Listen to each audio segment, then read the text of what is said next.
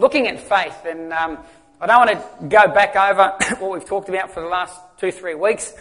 Uh, needless to say, if you weren't here, can I encourage you to get on the Facebook page? Luke puts all the messages up on Sunday nights. So if you get on the Facebook page, you'll be able to listen to it because faith is one of those topics that can be very easily taken out of context. Um, faith can be taken to complete and utter extremes where uh, I believe that a lot of the Word of God can be uh, misrepresentative of the character and the nature of God. And faith happens to be one of those topics that's a little bit uh, antsy with people, you know. Uh, you hear someone's going to preach on faith, and you know, some people make the word association, like we've just been talking about. Well, you're going to tell me that I can have anything I want just because I want it, and I can have 15 cars and a thousand houses, and I'll buy a 200 million hectare property, and I'll, you know, have a, you know, and I've sat there myself, and I've, I've watched on TV people say, Give me money, and if you give me $10,000, I'm going to put your name on a brick on this wall when we build it. And if we get a 5000 donation, you're on this brick over here. If we get a $20 donation, you'll be written down here in the concrete somewhere, but we're going to put carpet over that, so it doesn't really matter. Um, so when I talk about faith, I don't talk about that thing. What, I, what, what we need to talk about and acknowledge with faith, though, is that faith is a very important thing. It's in this book for a reason. We can't uh, uh avoid the fact that when faith was present, God was released to do things. When faith was not present, Jesus was hindered. God is hindered in an environment of unbelief. Doors are opened up in an environment of faith for God to do things that He wants to do. I believe God wants to do a lot more in, in the world and a lot more in the church. And I also believe God wants to do a lot more in my life than I'm allowing Him to do right now because of this simple little thing called faith. And part of the journey of Christianity is developing faith. Going from over here, where Jesus says, with man, this is impossible. And getting over here, where he says, with God, all things are possible. And journeying from this impossible place to this possible place. And we're all on that journey at some point. And God's grace is there, it sustains us, but God's loving nature and character is He wants to take us by the hand and say, Come on, step out, step out. I want to take you further and further because I've got good things for you. I've got wonderful things for you, but I need you to work with me. I need you to create that environment of faith. I need you to trust me so that we can walk into all that God has for us. So we've been talking about faith, and um, last week we started on characteristics of great faith, uh, Matthew chapter 8. We've been looking at the story of the centurion who uh, came to Jesus and said, My servant is laying at home sick. And Jesus, straight away, without batting an eyelid, said, I'll, I'll heal him, I'll come to your house. And the servant said to Jesus, You know what? I'm not worthy that you would come to my house, but I'm a man under authority. I say this, that. And he just said, Just speak the word. Just speak the word, and my servant will be healed. And Jesus made the comment, he said, Such great faith as this I have not seen, even in Israel. Even the people of God, even the people that claim to have known me for centuries, I still haven't found that kind of degree of greatness of faith, even amongst these people that, that have read the Old Testament and been waiting for the Messiah and believe. I haven't seen that kind of faith. And it's very rare in the New Testament that Jesus points out any particular faith as great. We just know that faith is good and unbelief is, is probably not really good. But in this instance, he points out and says, This is such great faith. So we've been looking at that. And, and uh, the, uh, gen, the uh, uh Gentile woman in, I think it was Matthew chapter 15 as well, who came to him and she said, uh, you know, my, my, um, I've got a situation going on here. And Jesus said, you know, I, he actually ignored her at first and said, I'm not going to listen to you. And she kept coming after him, going, no, Jesus, I need your help, I need your help, I need your help. Even his, his disciples ended up turning to Jesus and saying, send her away. She's becoming a nuisance. She's causing a scene. We don't need this right now. We're going off to do the work of God. And Jesus ignores her, and then Jesus turns to her and says, Look, it's not fit that we give uh, the children's bread to you. She says, Yeah, but you know what? Even the dogs eat the crumbs that fall from the master's table. And Jesus again says, Wow, that's great faith. So we've got these two examples in the New Testament where Jesus says, This is great faith. So we've been just looking at that over the last couple of weeks. First thing we looked at was great faith draws on the grace of God. It's not dependent on me. It's not dependent on who I am or how great I am. The, the, the centurion when Jesus turned around and said, I'll come to your house and heal us straight away, the centurion put God in his right place and himself in his right place. He said, Lord, I'm not worthy. It's not worm pride. It's not uh, saying that I'm a nothing. I'm very important. By very nature of who God says I am and how God wants me to live my life. And God wants us to believe what He says about us. What God says about you is more important than how you feel, or more important than what anybody else says about you. So get into this book and find out what God says about you, because it'll change your life when you mix it with faith. But having said that, there is still a difference between God and myself. I am not God. And that's what this centurion was doing. He was saying that I'm here, and God, you're there, and I'll keep you in your rightful place. And I won't think that faith elevates me to the point where you and me are best buddies. God is still God, and we can't lose that distinction. That's what this centurion was saying. He said, Lord, I'm, I'm not worthy that you would come to my house. Jesus didn't rebuke him for saying that. Jesus didn't say, Well, get into the Word of God. You shouldn't say that about yourself. That's worm pride. That's terrible. Don't you believe? Jesus didn't rebuke him. Jesus actually healed the servant in that very hour. So God responded to that. So the first thing that we see about great faith is it draws on the grace of God, not its own merits or its own abilities. Second thing we talked about was great faith believes that God is able. God is able. How able is your God? What can your God do? How big is your God? How big is your God? What does the Word of God tell you about God? That's actually secondary. More importantly, is what do you believe about God? Does your God heal the sick? Or can't your God heal the sick? Can your God deliver people who are tormented by evil spirits? Or does your God not do that anymore? Does your God provide your needs? Or is that Old Testament stuff? Is, it, is that just the disciples? Did everything cease when the last disciple? What do you think your God is able to do? There you go. And you. There you go, that's right. Done. So, how big is our God? I haven't heard that song for years, but it's good. Sometimes the simple things are the most profound. How big is our God? So, great faith believes that God is able, He has the power to do what He says He will. Third thing about great faith, and we'll pick that up this week great faith believes that God is willing. It's one thing to know that God can do something, but will He do it for you? It's one thing to know that God has the capacity to do something, to change a situation, to change a circumstance, that's fantastic. But what do you believe about God's willingness to do something for you?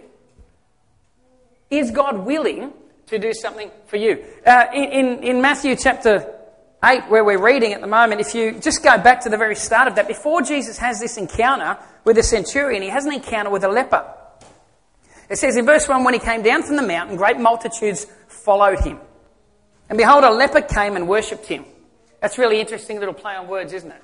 A whole multitude followed Jesus, but one leper worshipped Jesus. Are we just followers or are we worshippers? Are we following Jesus because of, oh, look at all the miracles. This Jesus is cool. He's, he's rebuking the religious leaders of the day. Yeah, we're into that. He's giving it to them. Yeah, we're into that. Let's join the, let's get along. Woo! Hey, stick that in your pipe, Pharisees. We're with Jesus. Uh. This leper worshipped him. This leper worshipped him. Again, acknowledging that we're not just one of your entourage, Jesus. Hang on a second. I'm, I'm me, and God, Jesus, you are God. And he worshipped him. And he says to Jesus, he says, Lord, if you are willing, you can make me clean. If you are willing. That's a fantastic question. That's a fantastic. I wonder if you've ever thought about that in your own world. Have you ever thought about what do I think God is willing to do for me? If, if there's one thing that's probably absent in, in, oh, I shouldn't say that, that's a bit broad brush, but we need, God, when we got saved, the Bible says that my spirit, my dead spirit was taken out and the life spirit was put in me. And then God took his Holy Spirit and put that spirit inside of me. My heart of stone was replaced with a heart of flesh. So now I can have relationship with God. His spirit lives in me. We commune. He didn't take my brain out though. Sometimes I wish he did. I wish he'd replace that. I don't feel smart enough sometimes. But we're still meant to think. And it's okay to think about our faith because that's how we discover where we're really at. We can engage our brain and our spirit and they can work in union together. Okay? And I wonder, is God willing? Do you think that God is willing? This is the leper's question. The leper came and said, Jesus, I have been hearing all these stories about you. And it's just getting all over the place. Man, this Jesus of Nazareth dude, he's healing the sick, he's raising the dead, he's casting out demon spirits, he turned water into wine, he walked on the ocean. Man, you do some freaky, weird, powerful, wild stuff outside the realm of human conception. And the leper makes the journey to come to Jesus. And his question is not, can you do this? He knows he can do it. He knows what Jesus is capable of. His question is, but are you willing to do it for me? Little old me. I'm nobody. I'm just a leper. I'm an outcast. I'm unclean. As a matter of fact, I could get into all sorts of trouble by even coming here and hanging out with a big crowd. I shouldn't even be here. I should be living out near the tip somewhere with the rest of the lepers because we're not allowed to be here. But I heard about you, God. I heard about you, Jesus. I heard what you can do. I heard that you can change a person's life. I heard you can change a person's world. I heard you can change a person's circumstance. But are you willing to touch me? Are you willing to help me? Is your God willing to help you? I'm not asking you, is your God able to do something? Because if I said that, most of us would probably go, Amen, yes, we're sitting in a Pentecostal church. Yeah, we believe God can heal. Yep, that's fantastic. That's one part of great faith. But another part of great faith is do you believe that He's willing to do it for you? Is He willing to do it for you? You know, uh, I was talking to, to Jackie the other day. Um, anyone with children will know kids are smart. It doesn't take them long to work out which parent to go to to get certain things. Is that right? Is that right? We know which parent to go to to get some, because we know who the yes parent is and who the no parent is. And the yes parent in this situation might be the no parent in that situation. So we work it out. We, we work out who we need to go to for different things. And I was chatting with Jackie uh, the other day, and Caleb was there, and we were talking about uh, our children. And, and, of course, Caleb's 19 now, so uh, he can give us some insights into how we've parented and, and, and, and how it's sort of gone along the way. So he offered up a few suggestions as well. And I didn't realise this, well, I kind of did, but if the kids ever want dessert, they always go to mum. They'll always go to Jackie after dinner for dessert. They won't come to me and ask for dessert. I can see the terror in their eyes when they come home from school and I say, no, mum's out at a meeting, or mum's working, I'm getting dinner tonight. It's like the blood drains from their face. What? No dessert? Nah. You see, when I grew up, we never had dessert. I never had dessert. So one night a week dessert, that's plenty. One, that's, that's a hundred times more than I ever had as a child. So one night a week of dessert, that's plenty. You don't need two desserts. Some people have no desserts and you've got one. And yet when's you go, that's one dessert. It's brilliant. But when mum's home and dad and mum are at the table, they'll look up and they'll lock eyes with me and they'll go, can we have dessert, mum? Of course. You know why? Because Jackie was telling me she had dessert every night. Her mum here, this is Jackie's mum, by the way, those of you that don't know. Uh, Jackie's mum Val used to cook dessert. Not just, they didn't just have dessert, she would cook dessert. Homemade dessert. Every night. Every single night. Homemade dessert, mum would cook it. Thanks for that, by the way. I feel like an ogre now every time I say no to my kids. But you know what? They've worked it out. They still get their dessert. You know why? Because they asked mum. Because mum's willing. You know what else I discovered? If they want to sit up a bit past their bedtime and watch a bit of TV, Ask dad. Ask dad. Especially if the sport's on, footy's on or something like that. Ask dad. Yeah, no, that's fine. You can sit up. Don't ask mum. Yeah, ask dad. So kids are smart. They work out really, really quickly which parent is willing to do what and which parent is not willing uh, to do, you know. Uh, kids work this stuff out and, and, and it's a bit like us with God. You have a vision and a picture of God. There are certain things that you believe God is willing to do for you, and there are certain things that you don't believe He will. Some of that might be based on your experience, some might be based on somebody else's experience. But people, we need to base those experiences and our belief on what this book has to say. We need to base our faith on what God reveals about Himself through His Word and through His Holy Spirit. And I can tell you, the, you know, the Bible is a book of human encounters with God. The people we read about in this book, did you know they were humans? Cut them and they shall bleed. They peeled onions and they cried. Just like you and me. They ate broccoli and spat it out because it's a disgusting, evil plant that did not exist before the fall. Just like you and me. Or maybe just like me, is it? Maybe it's just like me. They were humans. When they built something and they hit their thumb uh, with a hammer, they screamed. Ah! They were human beings. This book is full of stories of human beings just like you. But the Spirit of God moved upon them. God did something in their world that transformed their life. And then those stories were captured in here so that we can read them and connect with them for the very fact that their God is our God. They were flesh and blood like we are flesh and blood. They had needs like we have needs. God was willing and God is willing. God is willing.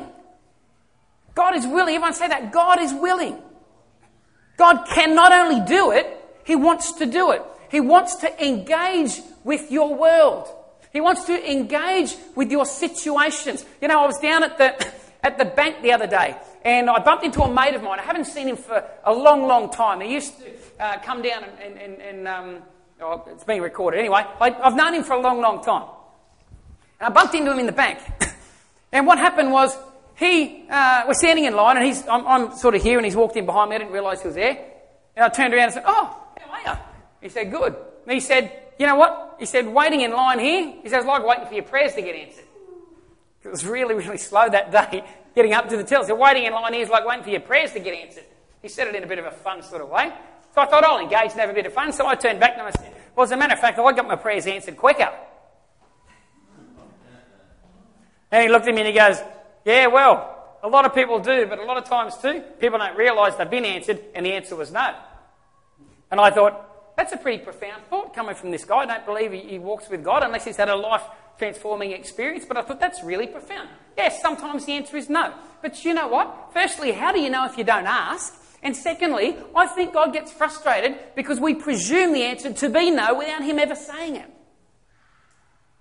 God is quite often guilty till proven innocent. We don't believe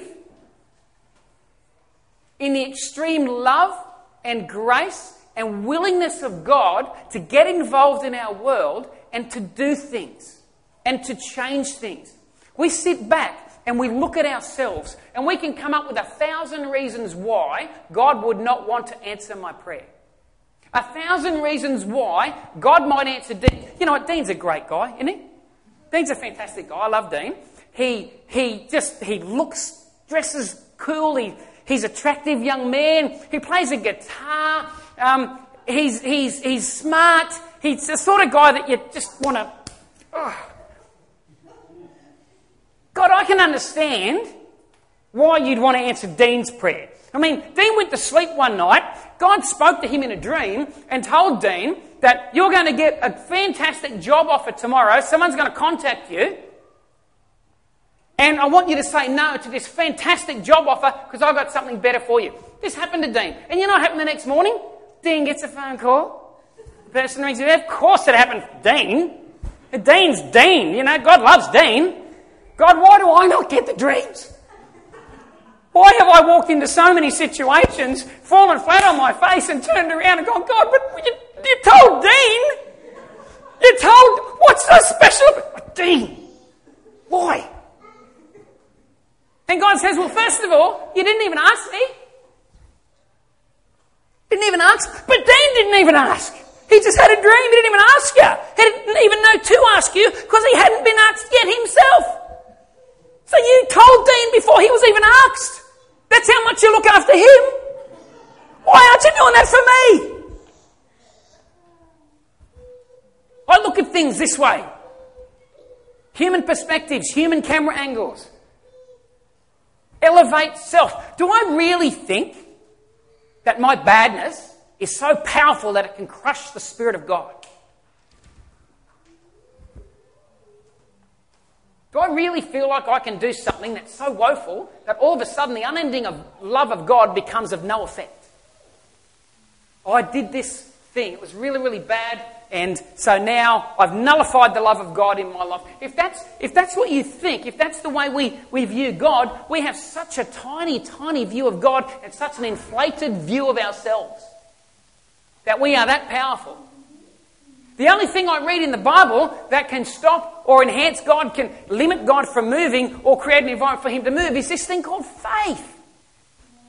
It's this thing called faith.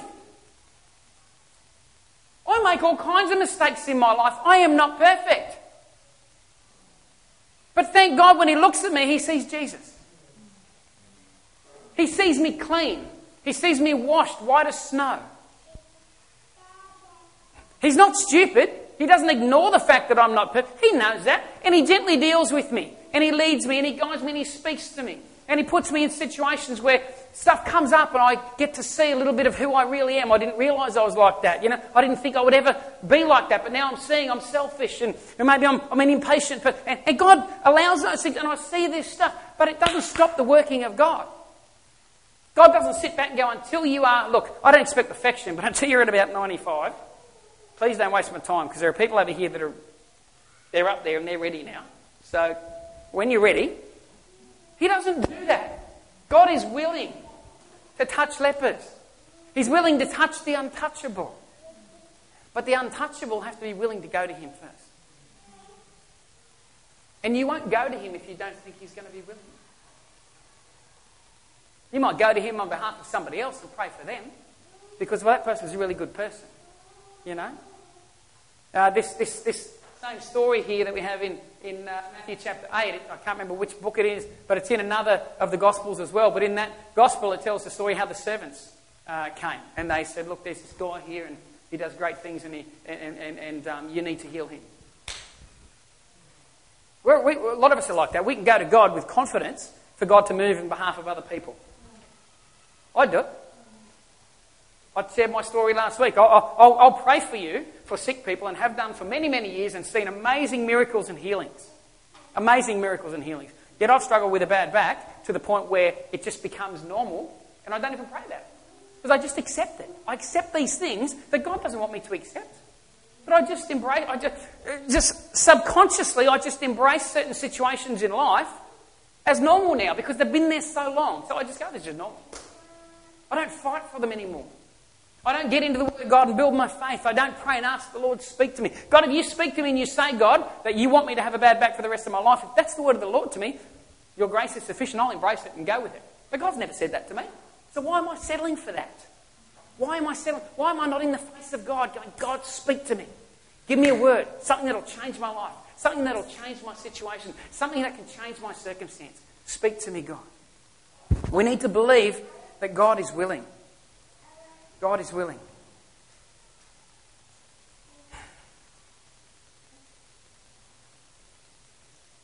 Fourth thing we see about great faith in the Bible is a great faith sees God's word as reality. How many of you know that we live in a world, especially an academic world? Any of you have been to go to university or whatever? And I'm not bagging it, by the way. we need to exercise our brains and learn. But we live in a world where seeing is believing. Seeing is believing. We want to see things happen first before we actually believe. I want to see the answer manifested in front of me before I will actually step out in faith and go, Yes, I believe. Now, doesn't that just make no sense? Once I've seen it, I don't need faith anymore.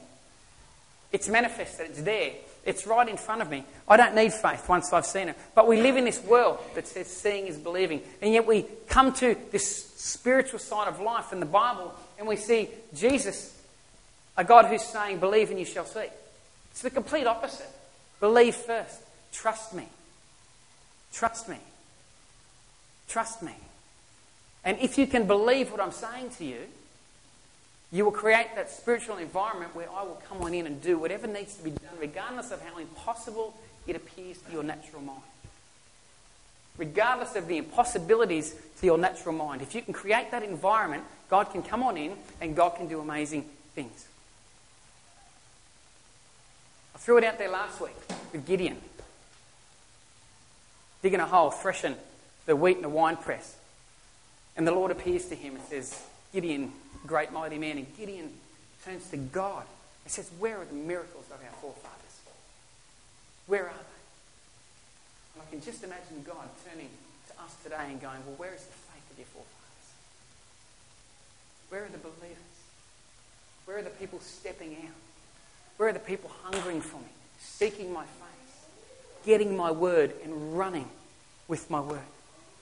One of my favourite movies of all time is Indiana Jones. Anyone like the Jones films?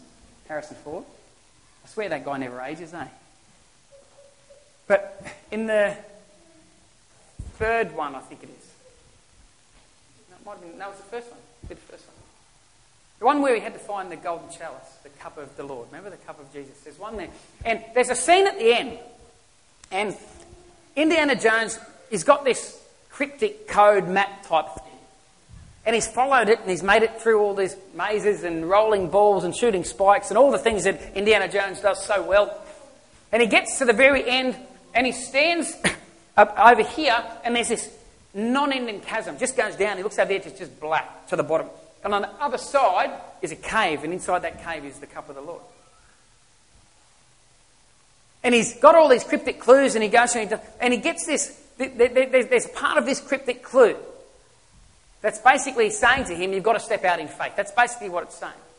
And he sees the cave over there, and he sees the chasm, and there's nothing he can do. And there's a scene in the movie where he turns he recites this cryptic word thing and he works out the penny drops. He gets a revelation. That's what it is. He gets a revelation of what this clue means. And he turns and he looks down and he looks up and he puts a foot out. And there's this moment in the film where you go, oh. Of course, you know what's going to happen because it's Indiana Jones. And he puts his foot forward, and for a split second, he's suspended in thin air. Both of his feet are on nothing solid. And then all of a sudden, he drops and bang, something, he lands on something invisible. And he turns behind, grabs a pile of sand, and throws it out, and boom, there's this invisible bridge in front of him. He runs across, and we all know the rest of the thing. Faith is like that. Faith is like that. It involves the Word of God. The Word of God. But then it always involves a moment of suspension, just hanging in midair. God, I'm hearing you, I'm doing what you're saying. And there's always that moment. But we want to get the Word of God. And then we want to stand on the edge and we want to tempt God. We want to go, I'll do it, God. I'll do it. I will. No, I'm serious. I'll do it. Hoping that God will come and lift the, the bridge up and put it right under my feet. So I go, oh yeah, no, I don't have to. Thanks, God. All good. And we walk across. But that's not faith. That's standing there hesitating, waiting till all my ducks have lined up. It's like Peter on the boat saying, Lord, is that you? Yes. God, if it's you, tell me to come. Come. Okay, that's great. Now, if it's really you, make three ducks fly over the back of the boat as well. Three ducks fly over. Excellent. Okay, so if it's really you, I want to see a, I want to see a dolphin jump out as well at the front of the boat. Okay, yep. Okay, Lord, no, and if it's really you, oh, want, and if it's really you, and if it's really you, there's got to be a point where you grab hold of that word of God and you go, I'm going to just step out. I'm just going to step out. And I'm going to see what happens. I'm going to see where God takes me with this. That's faith. That's what people of great faith in the Word of God did. Hebrews 11.1 says, Now faith is the substance of things hoped for, the evidence of things not seen. Faith is the evidence of things that you cannot see. But so many of us want to see it first before we step out. I have a, a massive passion to see, and when I say the church, I'm speaking about me. I want to see the church not have a message only to tell the world. Jesus is real. He loves you. He's a great God. The disciples went out and they had a message and they said, God is real and He loves you and He's wonderful, but you don't have to take my word for it. Where's the sick? You don't have to believe me. What are you going through right now? I'm going to pray for you. I'm going to believe God to change it. And when He changes it, come back and I'll tell you the rest of the story. You don't have to believe me. God's big enough to show Himself. Wouldn't it be great to be in that environment? Wouldn't it be great to be that person that can take that word of God, step out in faith, this centurion didn't even see his servant healed. Jesus just said, Go your way. Your servant's made well. He didn't say, Well, hang on, Jesus, I'm going to hold you to that. Servants, go back. When you get there, call me on the mobile and just tell me. And then I'll believe. He just turned around and went, Good enough for me. I don't know how long the journey was from his house to where Jesus was. All I know is when Jesus says it's done, he turned around and said, Thank you, and walked off. And that very hour, the Bible says his servant was healed. That's faith. That's faith. And that's what we're praying for. That's what we're believing God for. That's what we want to see happen in our own world. The ultimate reality that we live by must be whatever God says, not what we can see, taste, touch, feel, smell, or work it out. It's got to be what God says. We see right back in the beginning creation, God said, Let there be, and there was. He said it first, and then it happened. And it's the same throughout the New Testament. God says something and it happens. He says something and it happens. The challenge for us and where we let ourselves down is do we really ask Him? Are we listening to Him? Are we seeking God? Or are we just allowing life to go by and saying, no, that's just part of life? That's just part of life. That's just part of living in a fallen world. You know what? You could be right, but don't presume and know upon God. What if it's not? What if God has miracles for you? What if God has healings for you? What if God has provision for you beyond your wildest dreams? What if God has a better job for you? What if He does? What if God has a, a, a, a I could go on with an endless list of things. I don't know your heart. I don't know your personal world. You do, and it's between you and God. But I believe God wants to do so much more in our lives than we allow Him to. We get so distracted and so caught up with so many one of the things that we see in Bible times that perhaps we can justify and go, well, it was so much easier then. They didn't have the medicines we have now. They didn't have the social welfare systems. They didn't have. And you know what? That's true. And I look at medicine today as a gift from God. I do. I believe that if, if a doctor heals me, that's God healing me. Because God gave us the wisdom to be able to outwork that. I don't care how the healing comes, God can do that. But I also wonder how often have I raced off to a doctor as my first port of call when the Lord was saying, Hang on, I've got this one's a miracle. Hang on, I've got a healing here for you. Oh, I, I want to do it over here. Because when you run off to the doctor and you get healed, guess what? It's wonderful. You're going to sit back and go, The Lord healed me. That's great. But He's going, No, but I want to do it this way because when that happens, not just you are going to go, The Lord healed me. The people around you are going to go, Where had that happen? You're going to say, Well, this is what happened. Church on Sunday and they prayed for me. And I came home and I was healed. I went to a friend's place and I had this situation going on, and some, some Christian friends of mine, whatever, they gathered around me and they prayed for me, and God broke through.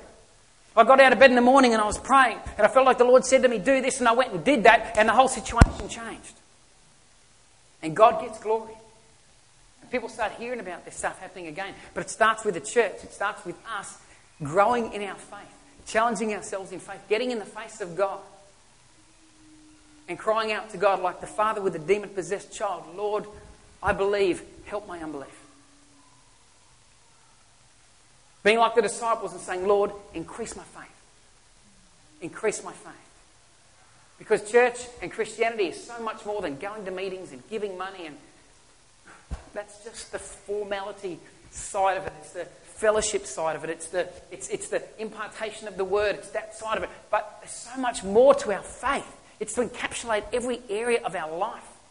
The minute we walk out this door to the minute we walk in, God is out there trying to do 100,000 things in the world, and He's just looking for people with faith to connect with Him so He can go, You're the one. Yeah, I can, I can grab this person because I know they'll trust me. I know they'll do what I'm asking. I, and God wants to do so much more on planet Earth. But He needs faith. And if he doesn't find faith, we see in the Bible, he waits for the next generation, or the next generation, or the next generation. I'm sick of waiting for the next generation. Wouldn't it be great to be that generation together?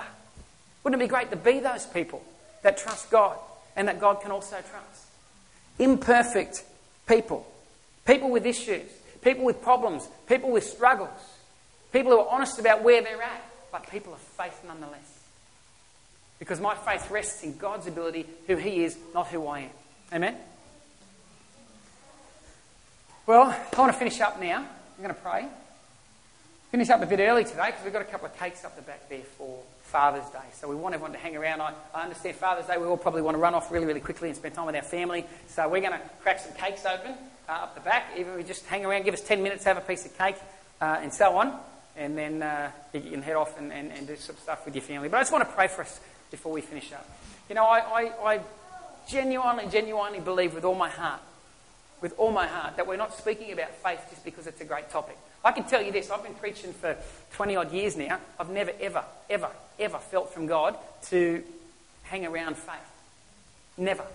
I've never felt that. But I know that I know that I know, for whatever reason, God wants me to talk about faith. I don't know why. I don't feel like I'm the most faithful person. I don't feel like I'm the most faith filled person. But I, I do believe that the Word of God is correct.